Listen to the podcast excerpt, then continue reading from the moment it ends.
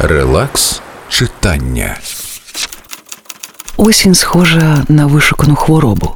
Спочатку ти милуєшся зміною фарб, хапаєш руками листопади, але вже починаєш відчувати якусь нетутешню печаль і переймаєшся тихою ніжністю до коханих і близьких, немов би завтра з останнім, що впав на асфальт, листом зникнуть і вони.